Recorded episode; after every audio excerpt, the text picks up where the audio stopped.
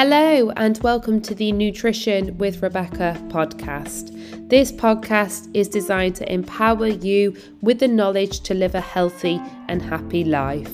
My ethos is sustainability, and my aim is to leave you better than I found you. I am a complete foodie, lover of all animals, recovering perfectionist with a passion to help many achieve a life of health and well-being. I hope you take a lot from this podcast and thank you so much for tuning in.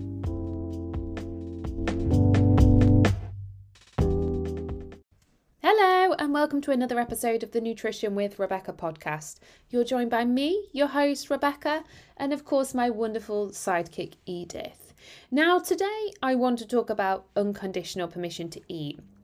This was sparked from a conversation I had just recently with somebody who said, yeah, well, I give myself unconditional permission to eat, but then in the next sentence labeled a certain food as being good.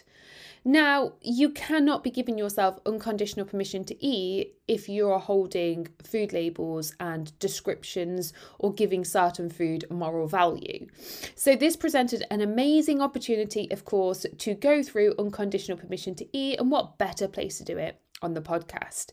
Now, what is unconditional permission to eat?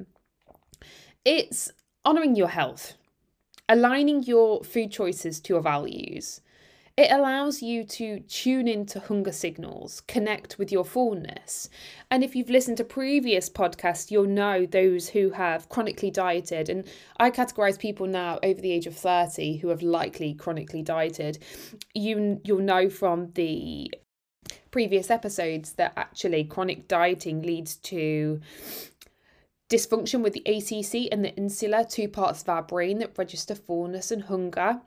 So if you've come out of dieting and you're just now saying to yourself, "Oh, I'm just going to go flexible dieting and I'm giving myself unconditional permission to eat," you've got to retrain the ACC and the insula with mindfulness in terms of mindful behaviors with nutrition to allow you then to tune into those hunger signals and connect with your fullness. Unconditional permission to eat also looks like making food choices in line with how you want to feel and your values, therefore, responding to emotions and not reacting.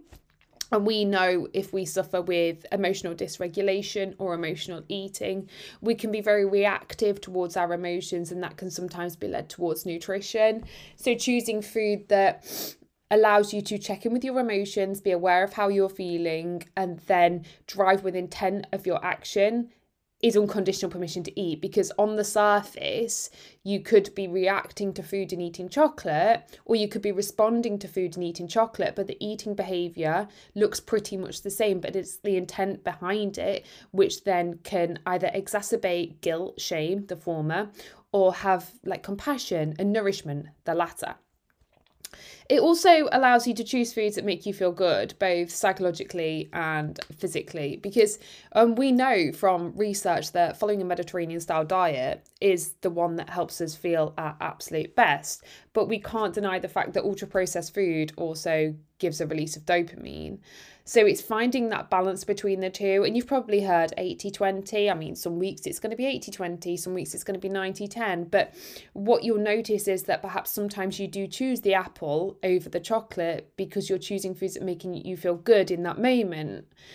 Unconditional permission to eat removes the novelty of food as well it allows you to build trust and confidence back in yourself and your choices. And it means saying yes to foods while still honoring your goals, your values, and your health.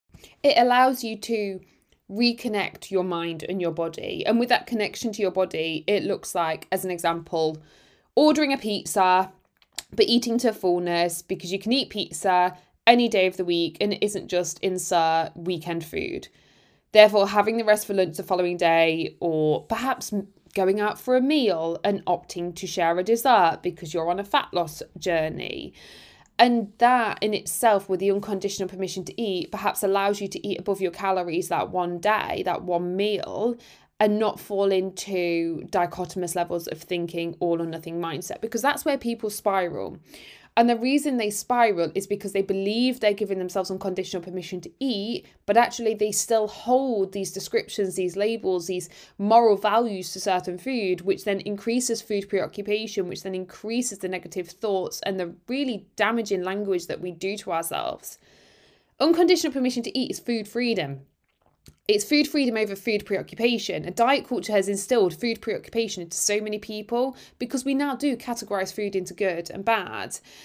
And what we do with that is we become very avoidant to certain foods. We try and remove them out of our house because we're we're actively seeking fat loss as an example or actively trying to work on our health and now we hold limiting beliefs around certain foods that we can't control ourselves around them. All of this then leads to high levels of all or nothing thinking. It leads to scarcity, it leads to fear. So if you sat there saying to yourself, Yeah, I'm giving myself unconditional permission to eat, but I just don't keep biscuits in the house or chocolate in the house, that's not unconditional permission to eat. That's scarcity, that's fear. And unfortunately, we can't see the psychological battle many people hold with food, but it's a really important part of your journey, especially when you're considering the longevity of your health and your well being, both physically and mentally. And I say this so many times over and over again, and I will never bore of saying this that the intent behind your actions is going to have a profound impact on weight maintenance, on health maintenance. And when we're looking at food and we're looking at unconditional permission to eat, we want to be around your favourite foods and having them when you like and moving on without shame or guilt. It's food neutrality. Recognizing that food is a source of energy but it's also fun, it's also memories, it's also experiences, it's also somewhat comforting. And if you struggle with emotional eating, I would recommend that you listen to the Emotional Eating podcast because you can get to a point where food can be a legitimate source of comfort. It just shouldn't be your only source of comfort. And when you do use it as a source of comfort, it should bring that wholehearted comfort, not leave you with the shadow comfort where you're empty and you're seeking more. So, as I said, Food neutrality doesn't come from food labels, and you cannot be giving yourself unconditional permission to eat all foods if you label foods as good, bad, treat, cheat.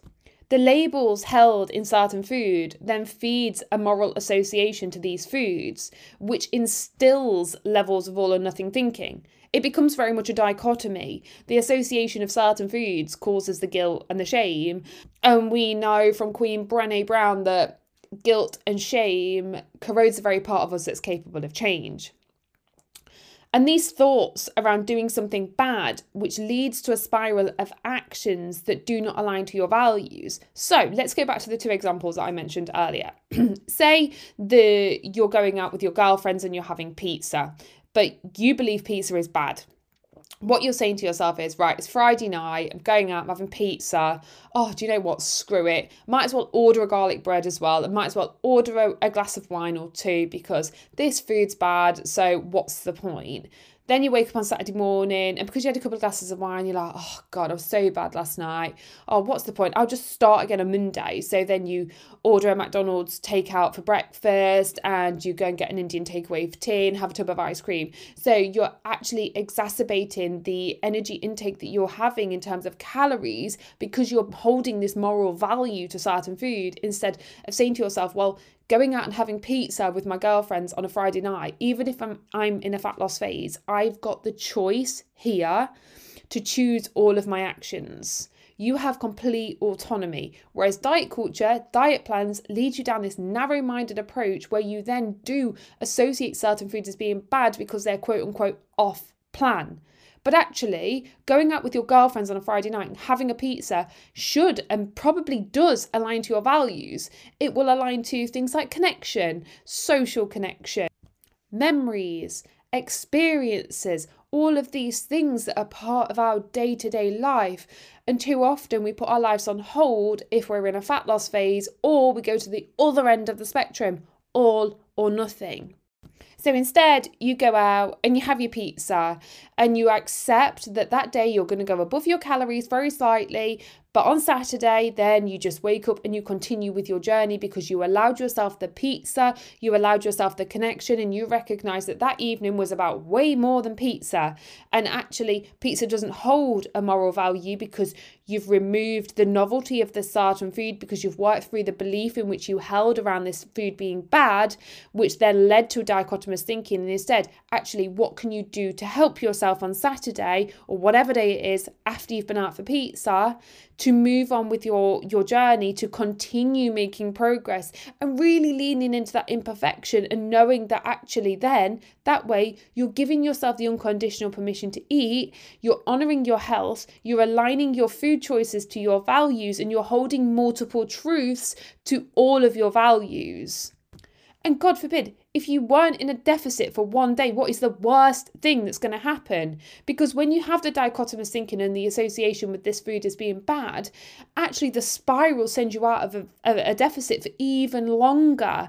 And then you hit maintenance over the course of the week because actually what you did was fall into this all or nothing mindset. And actually, if you just gave yourself unconditional permission to eat and go out and enjoy the pizza and understand where that moral belief came from, actually, you're likely still going to be in a deficit over the week. It's perhaps just not going to be as large. And then you've got labels of cheat or treat, which bring about the notion that you must either be earning this food or that you are doing something horrific. Now, forgive me, if your partner cheated on you, would you stay? Likely not. So if you're saying to yourself, I'm going to have a cheat meal, are you going to stay in tune with your diet? No. And what is a cheat meal? Like what what do we have to have for it to be a cheat meal? Now forgive me. I did this for years and my cheat meal was a pizza. But actually, I, I, there's no research out there that suggests that pizza is a cheat. There's no research out there that suggests pizza makes you gain but now, hopefully, you can see that the psychological impact that these labels, these descriptions have on us, have a profound impact on our actions, not just in the moment, but later on and into following days as well. So, unconditional permission to eat works with that food neutrality, where food doesn't have the moral description, but it isn't associated with tracking calories.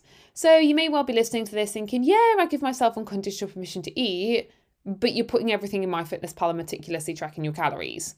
That's not unconditional permission to eat. It's part of the process around eating intuitively, whereby you're choosing foods mindfully, with presence, with awareness, and without judgment.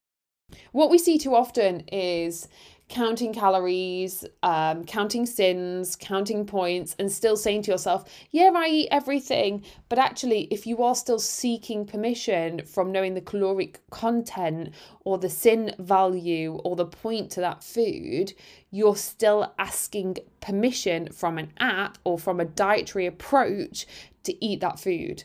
That's not unconditional permission to eat.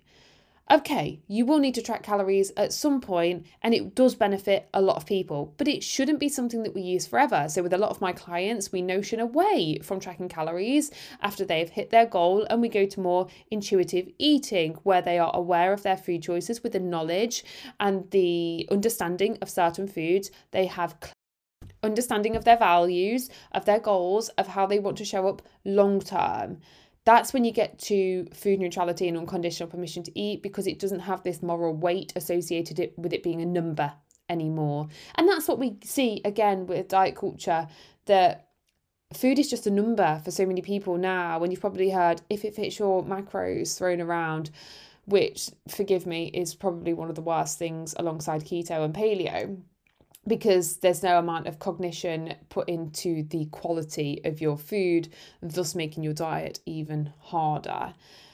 But it's again choosing those uh, foods that align to your values long term and that make you feel good both psychologically and physically, not just banging things in MyFitnessPal to hit a calorie target. And the more you resist and restrict, the greater need for food comes which can lead to that slippery slope. And a lot of people just sit in my fitness MyFitnessPal for years and years and years and don't lean into food freedom and food flexibility, which then exacerbates that food preoccupation. And when you're going out perhaps more socially, then that exacerbates fear and anxiety around going out. So, how should I track this? What should I be putting in? That's not unconditional permission to eat. That's not living in alignment with your values long term, that's a red flag. That's sort of that is very much like a, a disordered eating habit. So, working away from that. And I will give you some prompts at the end of this to help. So, another thing, alongside all of that, on the surface, you cannot be giving yourself unconditional permission to eat if you're in a fat loss phase, which is why we should not spend our whole life dieting. Dieting requires restriction. So if you're in a fat loss phase, you've got to be restricting your calories. And when you're having a pizza, you'll always want that little bit more pizza. You'll always want the fries with your burger. But in a fat loss phase, there has to be some amount of compromise. You can't always eat all the pizza. You can't always have the fries with your burger, especially if you're out socially. And that's the honest truth. Again, like I've said in previous podcasts, we live in a world of excess, so we have to be mindful around our choices.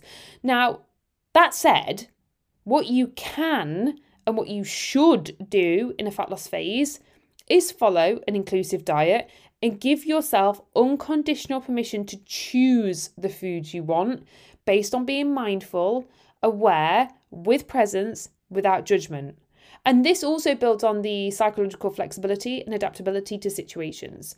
So, as an example, say you're on holiday and you're actively choosing to be present in the moment and parking fat loss because the holiday is about so much more memories, fun, enjoyment, experiences, you know, and focusing